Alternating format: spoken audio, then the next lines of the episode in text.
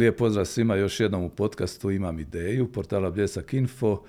Približavamo se našem 50. izdanju, ali će nam još malo trebati. Danas imamo gošću, gospođu Snježanu Köpruner, direktoricu, vlasnicu tvrtke GSTMT. Kasnije ćemo detalje pojasniti. Uspješnu poslovnu ženu, Dalmatinku po rođenju, sa njemačkim backgroundom i sa vrlo, vrlo dobrim razumijevanjem biznisa. Prije nego li kažem nekoliko detalja još dodatno, Gospođo Snježana, dobrodošli, dobar dan i hvala vam da ste uspjeli naći vremena za naš podcast. Hvala vama na pozivu. A, vi ste rođeni, čitao sam, u Benkovcu, odrastali ste u Zadru, školovali se osnovna gimnazija, potom studirali u Zagrebu, diplomirali, poslije diplomski studij i onda s obzirom da ste radili u Bagatu kao inženjer sa uspjehom, surađivali ste sa njemačkim kompanijama i onda ste se odlučili 90-ih i otići de facto u, u Njemačku. Kako je to sve išlo? Pa ja sam 90. moram sad se malo vratiti, ovaj, e, sa nepune tri godine sam došla u Zadar jer mi je već otac radio u Bagatu i ovaj, gdje sam završila školu, završila sam srednju tehničku, nisam završila gimnaziju, tada se to zvao školski centar za elektrotehniku i strojarstvo. U Zagrebu sam diplomirala, počela raditi u Bagatu kao e, konstruktor specijalnih alatnih strojeva. To sam radila do kraja 80-ih i magistrirala 86. kod profesora Tugomira Šurine na automatizaciji tehnoloških procesa i više me uvijek zanimala matematika nego ono čisto strojarstvo. Dakle, ovo čime se sada bavim nije mi bilo na kraj pameti da ću se baviti zavarivanjem ili mehaničkom, mehaničkom obradom. Ja sam uh, početkom, to je s krajem uh, 1989. počela raditi za njemačku firmu i, ovaj, i oni su prepoznali da bi im to trebalo, ta moja znanja i tako, a ja sam živjela u nekoj nadi da ćemo Bagatu uspjeti donijeti druge poslove, dakle bili su projekti za Mile i za, i za ove njemačke kompanije da bolje popunimo kapacitete jer je polako se u Jugoslaviji dešavalo to uh, raspadanje, gubili smo tržište, a ovo je bila dobra nadopuna. Međutim, tad nije bilo razumijevanja, već se osjećao u zraku nekakva negativne ove neka negativna energija i te silnice i na taj poziv da dođem u Njemačku, ja sam otišla u Njemačku i počela raditi na nečem sasvim drugom. Dakle, to je bila analiza tržišta i analiza troškova, dakle neko ko je stalno crtao i mislio kako će smisliti neko rješenje bolje, ja sam morala upasti u nekakve ekonomske kategorije, tu su me educirali u tom smjeru i dakle tu je počeo rad na, na tim poslovima kojima se de facto i danas bavim i koji su mi izuzetno pomogli da ovaj, možemo naći posao. Dakle, ja sam bila u timovima koji su radili konzulting njemačkoj strojogradnji i tu sam od tih praznih profesora, stručnjaka puno toga naučila. Vidjela sam što je njima važno, što je njemačkim kompanijama važno i taj dio znanja mi je bio uh, od izuzetne važnosti i u vođenju firme i u traženju poslovnih partnera i tako. Dakle, mislim da je to išlo dobro a u Bosnu sam došla ovaj, slučajno, deset godina sam radila kao konzulting, poslije sam toga bila deset godina direktor, ne zato što sam htjela, dakle mene te funkcije ne zanimaju, ja sam uvijek ostala vjerna matematici i fizici, ali ovaj, uh, jedna kolegica mi je rekla, ovaj, pa nećeš dopustiti valjda da te neko ko zna manje od tebe vodi pa da se stalno nerviraš, javi se ti na taj posao. Da. Ali I tako sam prošla ovaj, za direktora u njemačkoj kompaniji u kojoj sam tada radila. Što je vrijedno naglasiti da kako. Ali e, koliko mi je poznato, u Njemačkoj ste također zasnovali i obitelj, dobili djecu i krenuli zapravo u jedno novo poglavlje života istražujući što dalje. Spomenuli ste ovaj dolazak u Bosnu i Hercegovinu, ponešto ste kazali ovaj, u medijima, pročitao sam, ali dobro je to spomenuti kako je došlo do, do tog angažmana u Bosni i Hercegovini.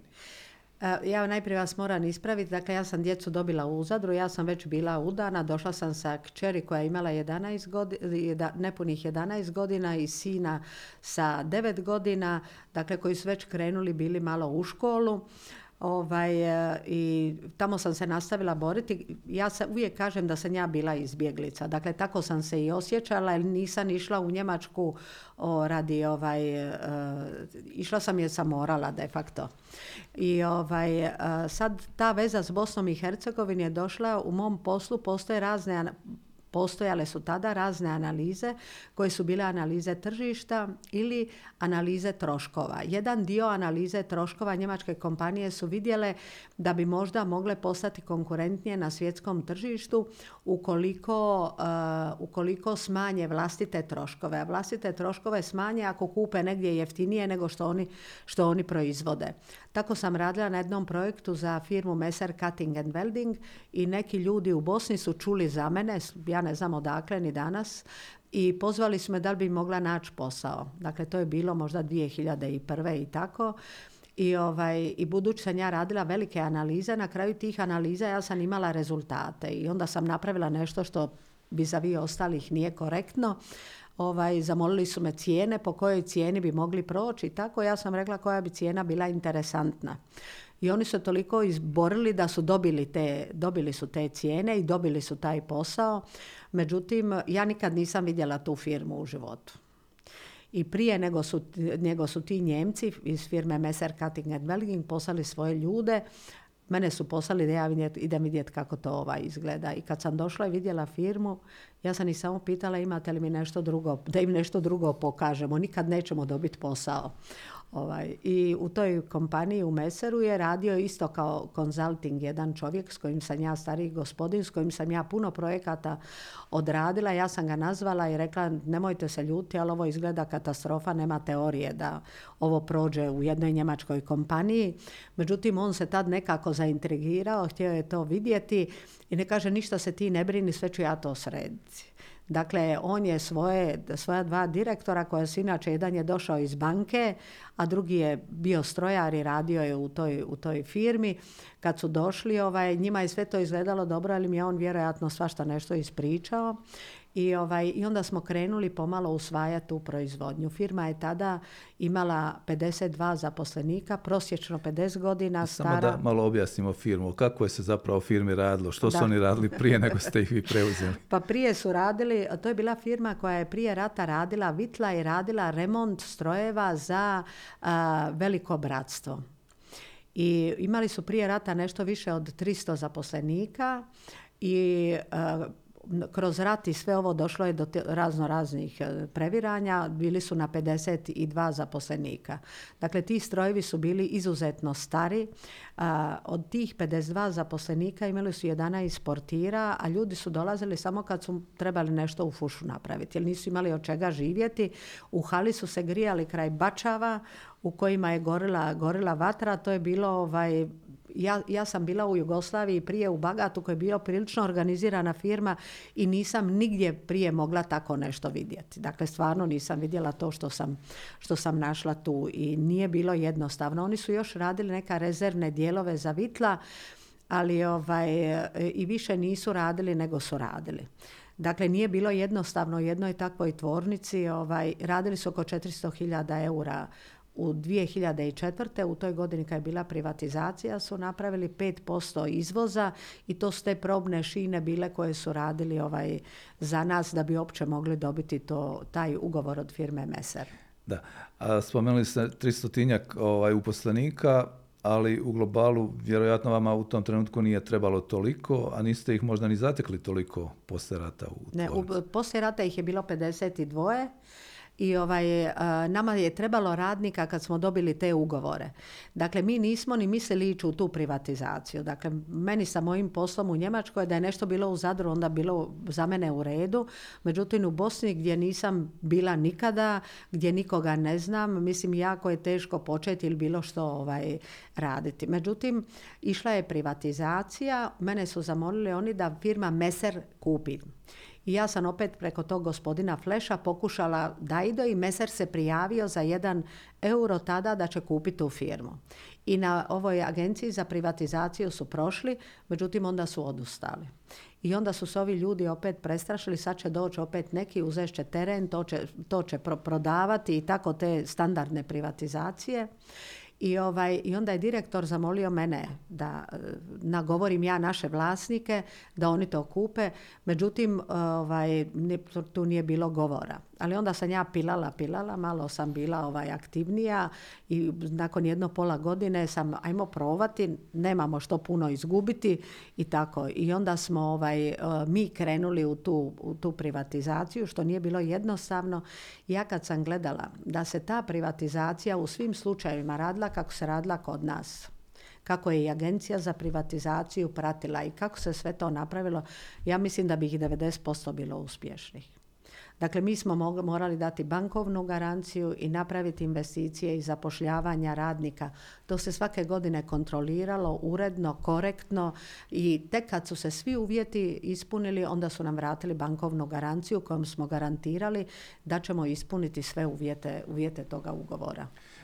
E, kad dođete u jednu takvu sredinu koja je naravno poslije rata bila prilično i dezorijentirana i neorganizirana i vjerojatno ljudi nisu znali što ih očekuje, kako vas prime, kako vas prihvate, što, što ljudi najčešće tada govore, koja pitanja postavljaju? Pa ja e, u, u samoj tvornici mislim da su ljudi vidjeli kao jedan izlaz iz jedne teške situacije da su vidjeli to više kao je, spas, da kažem. Dakle, ja imam izuzetno pozitivne pozitivna događanja koja se dešavala i način na koji su nam htjeli pomoći. Onda bi se sjetili, aha, tamo negdje imaju neki alati, možda ih možemo prepraviti. Dakle, ljudi su stvarno izlazili nam u susret gdje su god mogli. Nismo imali nikakvih problema, dakle, nismo doživljavali niti od strane državnih institucija ili gradskih ili tih političkih uglavnom smo imali, uglavnom smo imali potporu, nama nije puno ni trebalo. Dakle, nama tržište nije bila Bosna i Hercegovina, naše tržište bilo u Njemačkoj.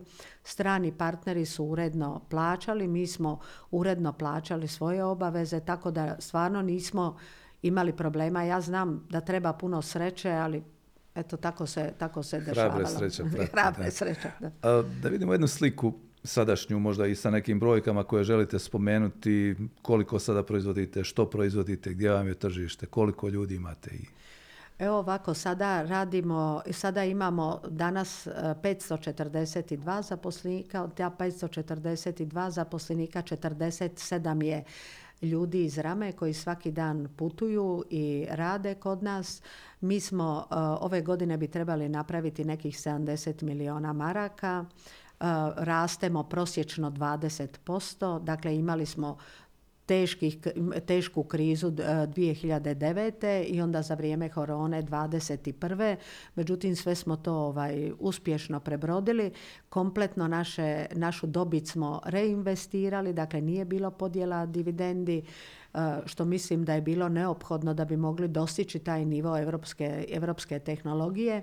Naši glavni kupci se nalaze u Njemačkoj, Austriji i Švicarskoj. Dakle, e, u Njemačkoj imamo dio alatne industrije. U alatnoj industriji radimo za firmu Grob koja pravi obradne centre i transfer linije. U Austriji nam je glavna kompanija firma Liebherr, proizvode firme Liebherr, budući više ne možemo rasti u travniku, ćemo preseliti sada u novi pogon u Rami. Imamo zapakovanja, imamo stvarno jedan, jedan e, dobar portfolio naših kupaca u Njemačkoj za koje moram reći da su nam puno pomogli da naučimo uh, o tehnologiji, da naučimo od njih. Oni su to nesebično pomagali i prenosili znanje, znanje na nas. Uh, što se tiče ovaj, samih radnika, za sada nemamo problema velikih ponekad neko nedostaje ili tako, ali ovaj, fluktuacija je na nivou otprilike od 7 do 10%, što je zdrava fluktuacija.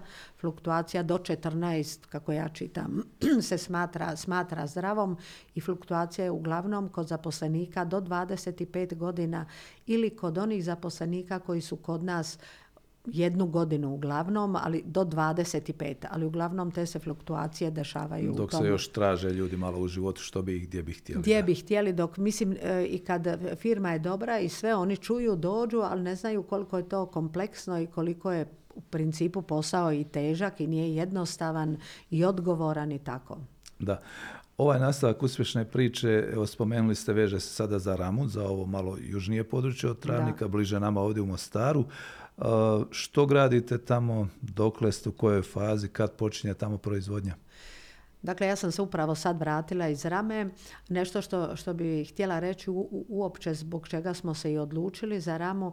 Dakle, ja sam radila na jednom projektu za preseljenje proizvodnje električnih bicikala i kod nas u Travniku je e, Fraželjko Marić koji je iz od, negdje od Rame, sad sam zaboravila kako se zove to mjesto i onda je, budući sam ja s njim bila, on je e, vodi e, katolički školski centar u Travniku, on je došao jednom i rekao, slušaj, imamo u Rami, ovaj, mi smo proizvodili e, prije dijelove za bicikla, idemo, idemo tamo malo vidjeti.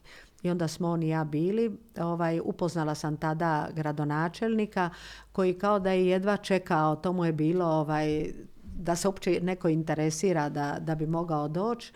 Ovaj, I kad je krenula ta priča, uh, moram to reći jer je to jedan izuzetno ovaj, pozitivan primjer.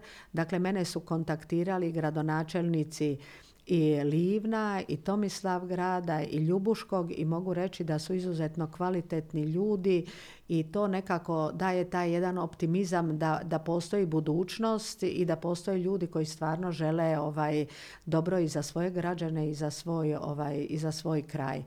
Međutim, uh, uh, gospodin Ivančević je bio toliko uporan da je, da je jednostavno je ovaj e, teško ga je bilo odbiti. Teško ga je bilo odbiti. Onda kroz sve te priče upoznate te ramljake koji su stvarno kao ljudi korektni, vrijedni i to, to se kasnije sve pokazalo, pokazalo da je ispravno. Mi smo početkom 22. primili prve radnike na obuke kod nas, na edukacije i e, ti mladi ljudi eh, dnevno putuju između 3 i 4 sata. Mislim da je to velika žrtva tih ljudi da ostanu u svom rodnom kraju i da, ovaj, i da tu rade. Uh, oni i danas putuju, jedna djevojka je sada ovaj, uh, putovala je s nama za vidjeti, ona se bavi HR-om da bi animirala što više ramljake da dolaze i tako. Mislim da je da su ljudi nešto što me što mene osobno koje, što je privuklo što je privuklo ovaj tamo ti mladi ljudi su pokazali i u Travniku, ima malo i starijih, nisu svi baš mladi, ovaj, pokazali su ovaj, koliko su vrijedni, koliko, su, koliko rade. Naš, naša okolina u Travniku ih je izuzetno dobro, dobro prihvatila. Dakle, u, u jednom, u, u, Travniku su većinski muslimani, u Rami su većinski katolici, iako su jedni i drugi ovaj, pomalo miješani. Međutim, toliko je jedno prijateljstvo među njima, toliko jedno drugome pomažu da sam ja ovaj, e, nekad se mislim kad upalim televiziju da živim na drugom planetu, ovaj, kako je ovdje sve dobro. I nešto što mislim da me ono iznenadilo i što mi je što mi je bio jedan dokaz da je, da je sve, da je dobra odluka da smo otišli u Ramu. Bila je novogodišnja proslava prošle godine ovaj, gdje su ta, ti mladi ljudi iz Rame izašli, izašli na binu i, ovaj, i zahvalili se svojim travničkim kolegama na svemu što za njih rade i na tome kako su ih primili. I ja mislim da je to najbolja osnova da se bilo koji posao odvija dobro. Taj jedan dio te pozitivne energije, toga da nemamo oko sebe neprijatelje, nego da oko sebe imam ljude, da svi imamo zajednički cilj, da nam je zajednički cilj da je dobro u buduće i nama i našoj djeci. Da. E, spomenuli smo evo električna bicikla, dakle proizvodit će se u, u Rami, u novom pogonu. I u Rami se neće još ne, proizvoditi. Neće još. Ne. O biciklama bi nešto rekla. Dakle, mi već uh, imamo, uh, imamo tvornicu za proizvodnju bicikala već skoro deset godina, međutim zadnjih pet godina se intenzivno radi na električnim električnim biciklama. Za ta električna bicikla u Travniku su se radili ramenovi i ti su ramenovi krenuli od jedne male prostorije koja je bila možda 30 kvadrata i onda je lagano rasla kroz naše, kroz naše pogone i ovaj, a, prošle godine, u to je s početkom ove godine, smo dobili jedan veliki ugovor od 25 milijuna eura za firmu KTM za koju e, trebamo proizvesti e, ove godine neke 3,5-4 hiljade električnih bicikala. Svaki tjedan idu kontejneri. Ja sam dok sam bila na putu ovamo dobila da su četiri kontejnera koja su već stigla u, Sjedinjene američke države su već prodana i da je kvalitet izvrstan. Dakle, to rade e, uglavnom tamo su stvarno mladi ljudi, tamo nema, kod nas ima već malo starijih. Ja sam izuzetno pozitivno iznenađena i njihovim angažmanom, dakle tu su oni krenuli od nule, Dizajn je napravljen u travniku, dakle naši ljudi su napravili dizajn kompletno procedure, o, o, ovaj, sljedivosti procesa, da se zna gdje je što, mislim svaka, svaka čast na, na uspjehu kojeg su ovaj napravili i kupili smo, e, kupili smo sredinom ove godine od FTM-a jednu halu u Neobariju, to je jedna poslovna zona u Novom Travniku od 3.500 kvadrata gdje će se raditi e, te bicikle. Međutim, Nama je ove godine, sljedeće godine će to biti dovoljno, možda do kraja, ali poslije ne više. I onda mislimo da bi mogli i ovaj prostor u Rami oko 2500 kvadrata na, na drugoj etaži iskoristiti za potrebe proizvodnje dijelova za električne bicikle koje će se e, sada proizvoditi u novom, u novom travniku. Da, samo da još jednom spomenemo, odnosno ponovimo, kad bude u zreloj fazi, kad bude završen ovaj pogon u Rami, koliko ćete ljudi potrebovati, koliko ćete ljudi tada angažirati? Mi očekujemo da bi trebali početi raditi punim kapacitetom najdalje u trećem mjesecu. Dakle, selitbe će već početi u prvom mjesecu, počet će dolaziti strojevi i tako, ali u trećem mjesecu bi trebalo. Tada bi trebali imati oko stotinjak ljudi ovih 47, dakle to bi trebalo se uglavnom ovaj uduplati. Međutim, ono što je plan da na toj lokaciji radi negdje oko 250 do 300 zaposlenika u tri smjene. U perspektivi, da. da. Uh, prilično bajkovito izgleda. Evo, iskreno kad pomislimo na nove vrhunske proizvode, tehnološki dotjerane, pomislimo na zemlje kao što su Koreja, Japan, Amerika, Njemačka, dakle neke zemlje s tradicijom ili one koje su se afirmirale. Međutim, a došlo je do toga da, evo i sami ste kazali, uspjelo se u sred Bosne i Hercegovine. Nekako mi ovdje doživljavamo da je trajnik negdje u sred Bosne pa i Hercegovine. Pa je nekako kad pogledam. Da.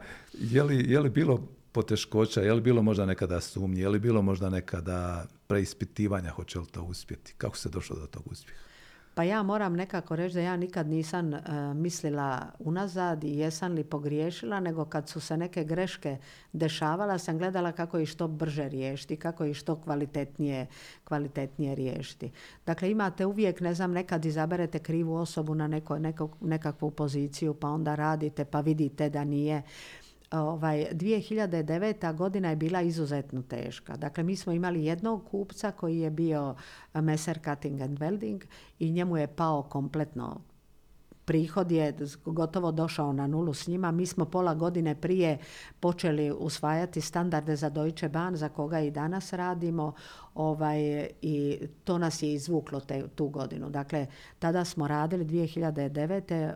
2008. smo radili 6 milijuna i 400 da bi 2009. napravili 2 milijuna i 400.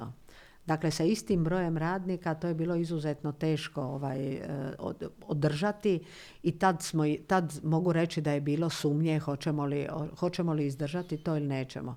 Međutim, tad je moj suprug pokojni bio e, direktor, on je prije u Austriji bio je ovaj, e, predsjednik sindikalne organizacije svih sindikata u Foralbergu odakle je i ovaj i imao je ima jedan ovaj kako da kažem osjećaj osjećaj za radnike i zato što se dešava on je već u prvom mjesecu je sve stavio na pola radnog vremena jer nema posla, što će ljudi dolaziti i uspio je kontrolirati ovaj sve te troškove tako da smo završili tu godinu da nije firma i onda od toga, od toga je kad je završila 2009. to je krenulo i od tada moram reći da nismo imali nikakvih većih problema.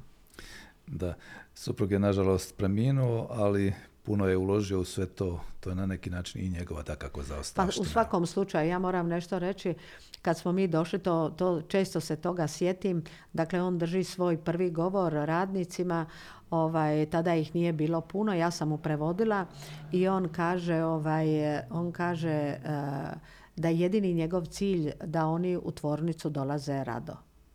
I onda sam ja onako mislila što sad filozofiraš ti i tvoje rado. I onda sam mu rekla, ovaj, pa ajde reci, ovaj, poslije toga, kako to kaže, znaš, ako ako, ako odgovara, ako imaju dobre plaće, onda ti odgovara dobit, onda odgovara sve ovo ostalo, onda su oni zadovoljni. Ako, nije ti, ako nemaš dobar prihod i dobre poslovne rezultate, onda im ne možeš podijeliti dobru plaću i onda su oni nezadovoljni. I to je jedina istina. Dakle, ako nemate radnika koji rado dolazi e, u, u firmu, koji rado dolazi obavljati svoj posao, onda ne možete imati ni poslovne rezultate e, dobre. Da, jedan je veliki industrijalac već jednom kazao tu svoju mudrost koja se često ponavlja, ja imam puno novca zato što dajem dobre plaće svojim uposlenicima. A to je tako, to je tako. da. A, da malo otvorimo i ovu temu općih uvjeta poslovanja. Evo vi ste spomenuli da na razini lokalnih zajednica ste dobro došli da vas potpomažu, da naravno načelnici ili gradonačelnici imaju ostalom interesa, ako su pravi ljudi na pravom mjestu, da, da im dolazite i radite, svi investitori, ali u Bosni i Hercegovini malo su opći uvjeti komplicirani, Znam da to znate iz iskustva jer ste angažirani i u raznim udrugama i na raznim forumima i vjerojatno i kao savjetnica i konzultant i tako dalje, što već. A, kako vi vidite kao ipak netko ko je došao u Bosnu i Hercegovinu u određenom trenutku iz uređenog sustava ove naše uvjete? Kakvi su? Pa oni su jako loši, mislim o tome ne treba, ovaj, ne treba puno pričati. Po meni više treba pričati kako promijeniti te uvjete. Ono što meni ovaj, e, najviše smeta to je e, školstvo koje je u priličnom opadanju po kvalitetu i nedostatak pravne države. Dakle, to su dvije stvari i to su one stvari koje se trebaju dugoročno realizirati. Dakle, to nije vi školstvo sad loše, to znači za sljedećih 15 godina imat ćete loše, loše ovaj, zaposlenike, loše stručnjake i tako. Dakle, to su dvije stvari na koje treba obratiti dugoročno i treba krenuti, krenuti što prije s tim.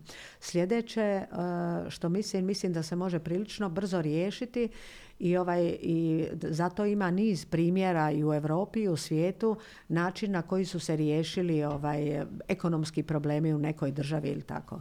Dakle, mi ovdje imamo problem uh, velikih doprinosa, porezi na dobit nisu veliki, dakle to čovjek mora reći, ali su doprinosi. Cijena rada je prilično velika i moje mišljenje da bi ona trebala biti, sada imamo oko 72% na neto, ili od bruto kad se ide nazad 42, bili su prijedlozi da se, dakle mi već šest godina radimo zajedno s vladom od strane udruženja poslodavaca da smanji, ovaj, smanji doprinose, međutim oni za to nemaju nikakvog osjećaja. Dakle, prijašnja vlada to meni nije, meni jednostavno nisam mogla razumjeti. Mi smo tražili u više navrata dajte smanjite da zaposlenicima nećemo podijeliti u dobit, ali ćemo dati zaposlenicima da imaju bolje plaće. Međutim, nevjerovatno je. Dakle, ja neke stvari ili, na primjer, imamo 42 dana bolovanja na teret poslodavaca. Svugdje imate, u, u Europi je 14 dana.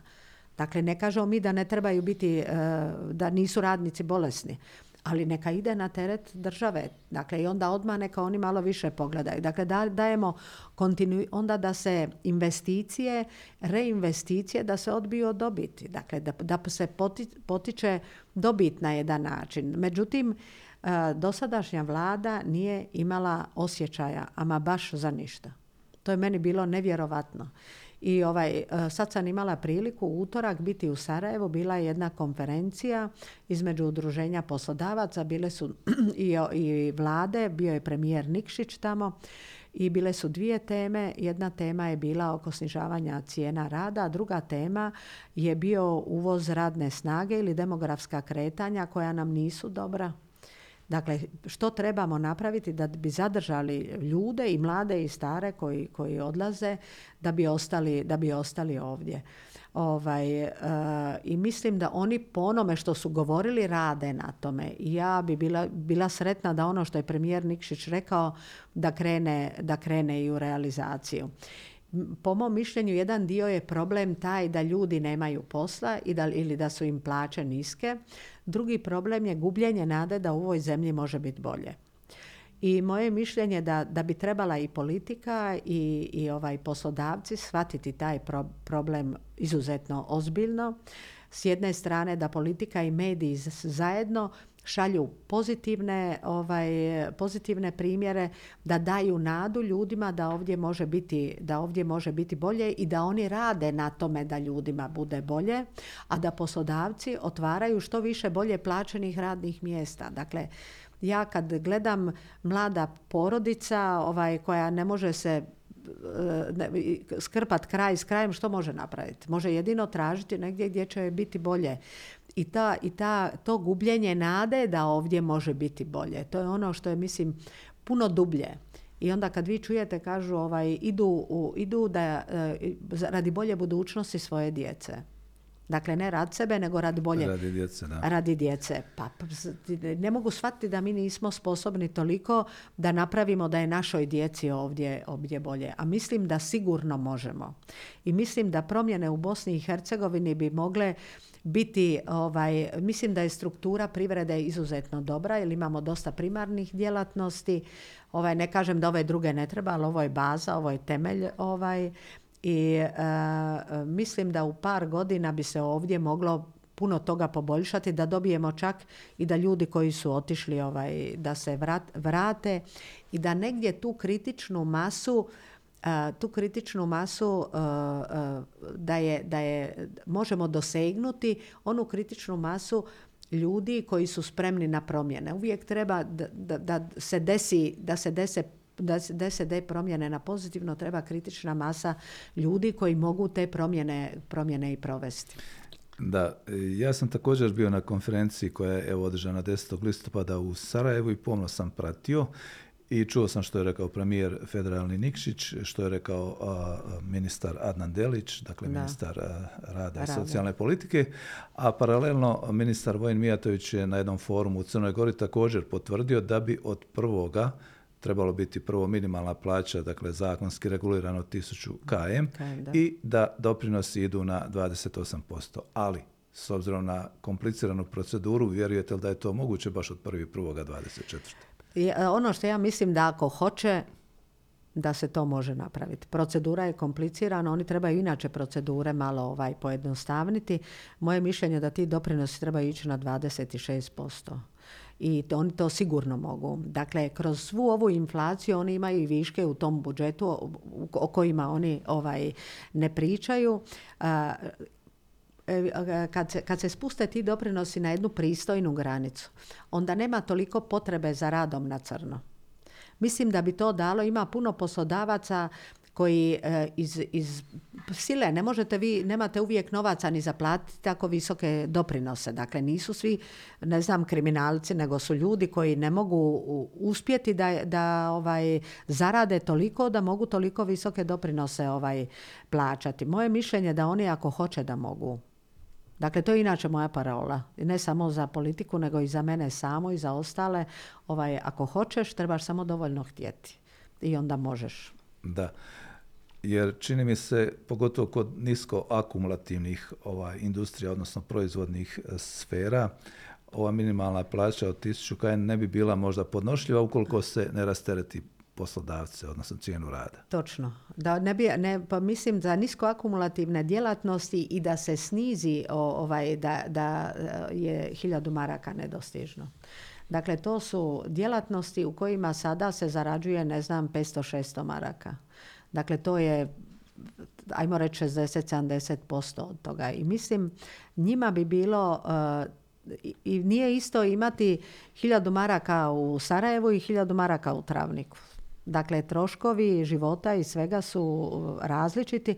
Moje mišljenje da bi trebala biti to minimalna plaća, ipak i treba napraviti da ljudi zarade tu plaću. Dakle, ne davati hiljadu maraka da neko spava ili da ne radi ili da je, da je posljedica moje neorganiziranosti. Ovaj, mislim da tu trebaju malo, i sada imaju na nisko akumulativne djelatnosti druge doprinose. Dakle, oni imaju doprinose do 600 maraka sve plaće, oni plaćaju na prosječnu plaću uh, ili na trećinu prosječne plaće nešto. Dakle, njima dođu doprinosi možda, ne znam, 20-30%. ali i sada i postoji i to se svake godine uredno e, regulira upravo za te djelatnosti. Možemo kazati, generalno poruka bi bila, a to sam imao e, često priliku čuti u podcastu, da se malo požuri, da su rješenja tu i da se jednostavno krene u neku reformu, ali stvarno. Stvarno, upravo to, to, to mislim i ja. Mladi ljudi i perspektiva, ponešto ste spomenuli, evo u kontekstu ste kazali ljudi ako nemaju rješenja onda gledaju gdje bi moglo biti ili misle da bi moglo biti perspektive u Bosni i Hercegovini. U čemu su one zapravo potencijalno najviše sadržane? Što to mladi ljudi možda ne vide da bi možda uz malo strpljenja mogli ipak ovdje ovaj, i napredovati i biti stabilni? Pa ja moram nešto reći da je tuđa zemlja uvijek tuđa zemlja. Dakle, ja sam 20 godina radila u Njemačkoj ovaj, i bila sam izuzetno i priznata i cijenjena. Mislim, ne bi me stavili za direktora da nisu imali dobro mišljenje o meni. Međutim, tamo ste uvijek stranac. Bez obzira, bez obzira na sve to. I to neki ljudi mogu s tim živjeti, nekima je to svejedno. Međutim, dobar dio ljudi ne može ovaj, s tim živjeti. Ovdje u Bosni i Hercegovini ja mislim da, se, da će nas i drugi više cijeniti ako se u svojoj zemlji izborimo da nam bude bolje, a ne da stalno idemo trbuhom za kruhom i da gradimo tuđe zemlje. Mi bi trebali ovdje napraviti da nam je svima bolje i mislim da to možemo. Dakle, da je to neki nemoguć doživljaj i ja bi isto ovaj, rekla ne može i idemo. Mislim da treba ovaj, da se treba malo više i posvećenosti, da treba više vjerovati u sebe, da treba više vjerovati u svoje mogućnosti i napraviti nešto da se stanje mijenja. Mi smo naučili stajati onda ono, kad ja te tuži, kad ja ti sudi, pa je tako i niko se ne ovaj, e, puno ne brine. Mislim, mislim da se može dosta promijeniti. Mislim da, da mediji bi trebali možda malo i retoriku promijeniti, napraviti, napraviti ovu zemlju malo kako da kažem, e, ljepšom. Dakle, ja, ja što se tiče prirode, ja nisam vidjela ljepše zemlje. Dakle, to je, to je fantazija od, od prirodnih bogatstava, prirodne ljepote, a i ljudi su izuzetno vrijedni. Dakle, možemo mi pričati, ovi su ovakvi, ovi su onakvi. Ali kad odu u Njemačku, onda su oni najbolji radnici. Da, jasno je. I ovdje ako ih dobro platite su najbolji, najbolji radnici. Dakle, mi smo imali često priliku čuti da ova djeca, oni neće, oni su po kafićima, oni neće rade, ljeni su ovakvi. Kad on dođe na praksu i kad vi njemu platite tu praksu i kad ga vodite kroz praksu, onda je on za tri godine najbolji radnik. Dakle, nije, ovaj, e, nije, nije sve do drugih, nego je nešto ovaj, i do nas. I mislim da je, da je Bosna i Hercegovina i građani da su zaslužili i bolji imidž. Dakle, i taj imidž zemlje je nešto što je, što je, ovaj, što je problematično. Jer se uvijek priča u nekim negativnim kontekstima, ne priča se o onome što je ovaj dobro.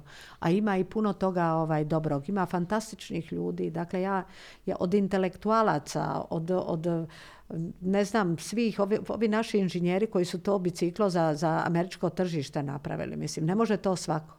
Dakle, oni ga u Njemačkoj nisu mogli napraviti. Ja se sjećam kad je krenula konstrukcija, tri mjeseca kasnije su poslali prototip. To bi u Njemačkoj trebalo dvije godine dok ga naprave, a ne znam bi li ga napravili i tada.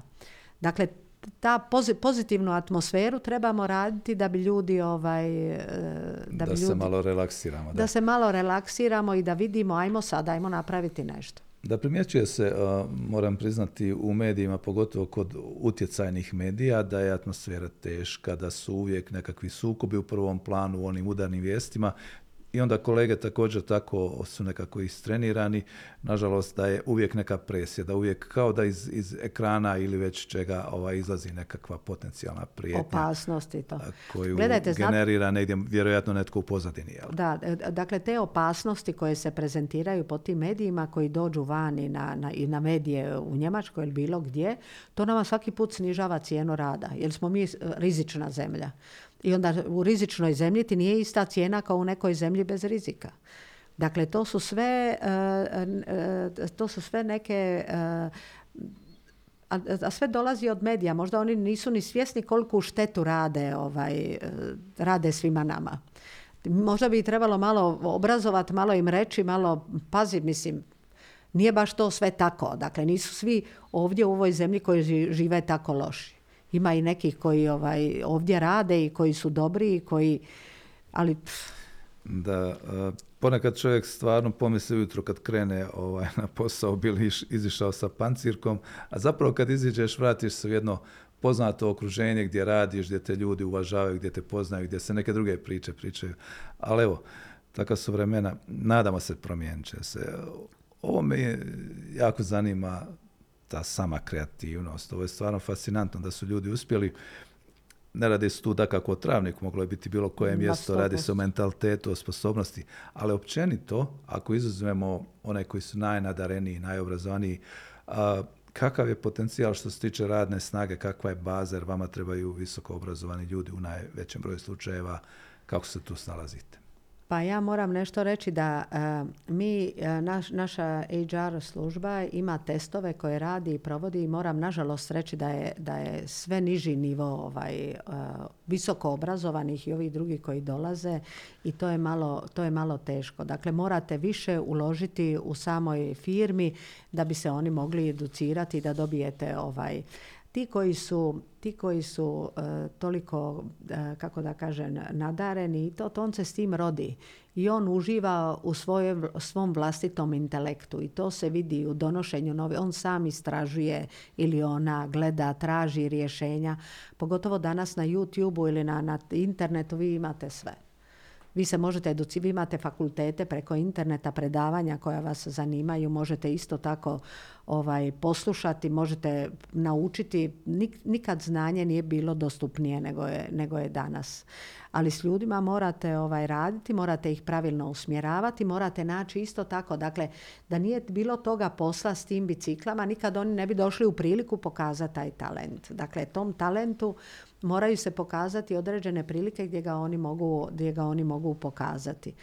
Ono što, što, ovaj, što mi je žao, žao mi je da edukacija i nivo tih naših fakulteta izuzetno pada. Ja ne znam, nekad profesor, ja, ja bi zamolila da se jednostavno zapitaju ovaj, eh, što se to dešava. Vi imate diplomiranog inženjera strojarstva koji ne zna u jednom najjednostavnijem problemu prepoznat Pitagorin poučak. Vi imate inženjera koji e, ne zna specifičnu težinu željeza, niti približno. A željezo je osnov, osnovni materijal. Ne zna specifičnu težinu vode. Dakle, kako je moguće da neko položi tri hidraulike gdje su čudo od matematike i ne znam čega, a da ne zna najjednostavnije koliko teži jedan decimetar kubni vode.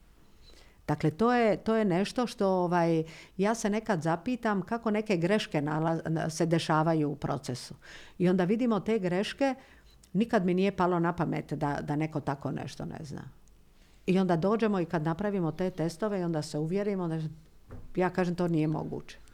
I onda morate s tim ljudima raditi. Po meni mislim da se ljudi rad toga ne bi trebali otpuštati ili proganjati ili nešto, nego treba dati svakome priliku da ono što nije uspio naučiti, da jednostavno se educira samo ako hoće.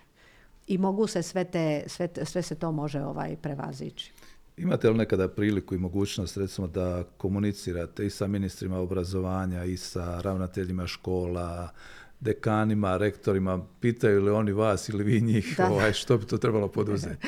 pa dobro, e, imam priliku pričati. Ja moram nešto reći da je nama Ministarstvo obrazovanja u Srednjobosanskom kantonu, još dok je bila gospođa Katica Čerkeza i novi ministar, da su nam uvijek izlazili izuzetno u susret e, zbog tog dualnog obrazovanja kojeg smo mi uveli i oni to vode kao nekakav eksperiment ili nešto. E, dakle, izuzetno izuzetno su nam pomagali cijelo vrijeme da provodimo edukacije na onaj način koji je nama potreban budući nam škole ne daju. Dakle, i škole ne možete dobiti. Onda je GIZ radio nekakve analize u sklopu jednog projekta kojeg smo mi radili, gdje se pokazalo da su nastavnici izuzetno nezainteresirani. Sad iz kojeg razloga ja nemam pojma. Ovaj, dakle, treba se raditi, treba krenuti od nastavnika da se oni motiviraju kako bi oni učili dalje ovaj, uh, tu djecu i obično dođu, kad pričate s njima, dođu na to, oni iz osnovne škole ih nisu naučili. I onda se kod nas daju ocjene na koliko neki od roditelja viče ili koliko neko ne na to što dijete stvarno zna. Dok sam ja bila dijete ili dok su moja djeca, to je bilo sramota da ja idem nastavniku pitati za ovaj ocjenu ili da ovaj mu se prijetim da mi poveća. Dakle, ja nekad ne mogu vjerovati što ti nastavnici pričaju i kako ti roditelji ovaj, reagiraju na ocjene svoje djece. Dakle, to je ovaj, a s rektorima samo u Zenici sam imala priliku ovaj, pričati. Dakle, dođe im, oni znaju da je to tako, ali im dolaze djeca sa sve lošim, lošim znanjem.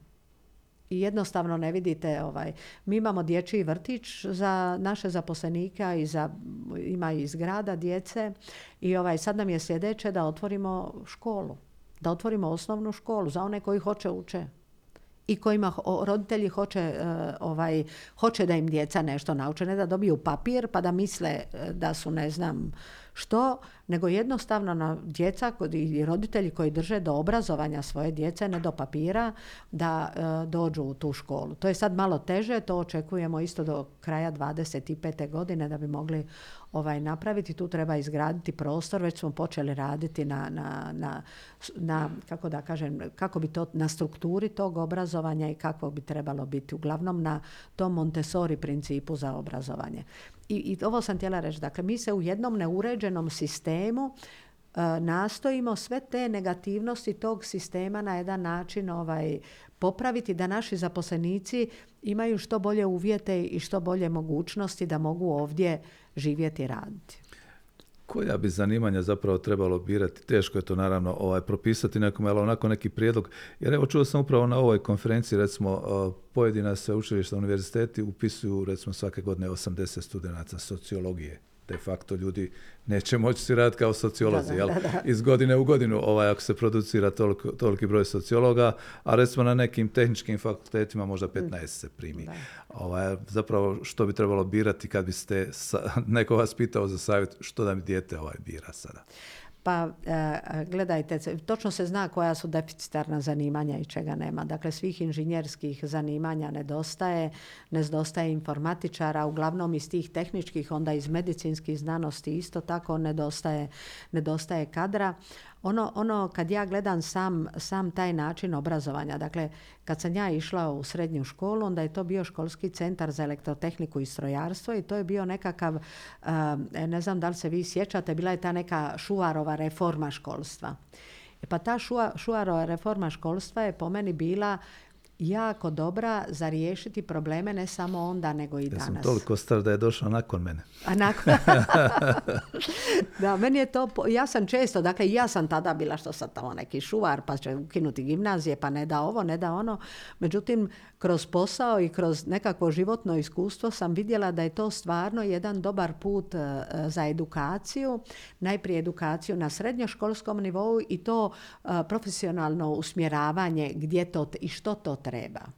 Dakle, u Njemačkoj kad se ide na ova e, zanimanja radnička, ajmo i tako nazvati, onda postoji, postoje svaka, svaka firma napiše koliko je treba kojih zanimanja i to ide u privrednu komoru. I u privrednoj komori oni, oni imaju koliko je, koji je taj nivo obrazovanja i onda različite škole daju djeci da i onda se popunjavaju ta, ta mjesta. I onda kad je popunjeno, na primjer, neko zanimanje, treba ih 80, to zanimanje se ovaj popuni, a na ovom drugom treba ih 120, a nema ih nego ne znam 10. Onda nema, ne, može, ne može neko upisati usmjereno obrazovanje ukoliko nema praktičnu nastavu i ukoliko ga niko ne treba. Dakle, ne, nema smisla. I onda ta djeca, ako ne može se upisati u zanimanje, ne znam, da peče kolače, a ima za peći kruh, onda ide za, za peći kruh ili ide za zavarivača ili ide za, ne znam, CNC operatera, traži sebe tamo gdje bi mogao, ovaj, gdje bi mogao naći. Ali nema teorije da neko ide na praksu gdje da neko upiše zanimanje za koje nema potrebe, potrebe privrede. Dakle, ja to vidim isto kao jedno, kao jedno rješenje.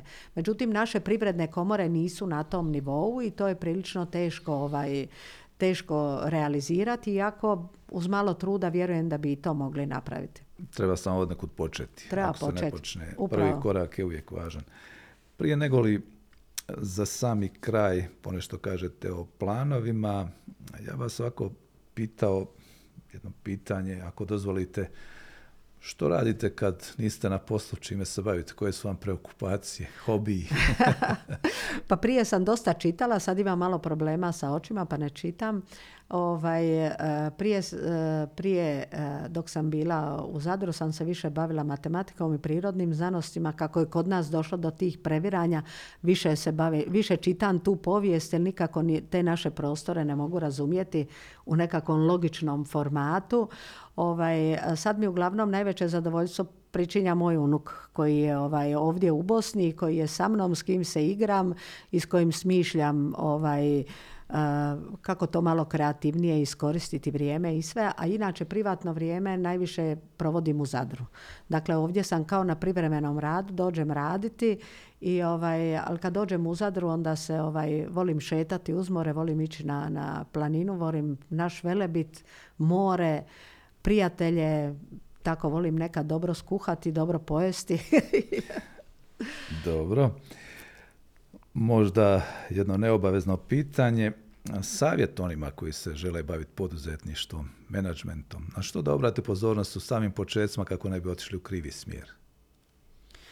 To je prilično teško. Dakle, za mene biti poduzetnik, biti dobar poduzetnik je nešto što treba, zašto trebate imati talenta. I ovaj, e, kad pogledate, ne znam, Steve Jobsa ili ove druge, uvijek je neko bio zadužen za tehniku, ovaj drugi za novac, treći za nešto treće. Ovaj, e, I kod nas ljudi uvijek gledaju mora sam sve. Mislim da treba naći jedan kompatibilan tim da ako ja znam ovo, ne moram ja sve znati, ali da sam dobar u ovome, neko je dobar u financijama i u ekonomskom dijelu, neko je dobar u HR-u ili ne znam što je već potrebno za nek, nekakav posao ili ima dobre konekcije, veze pa može uspjeti ovaj, napraviti.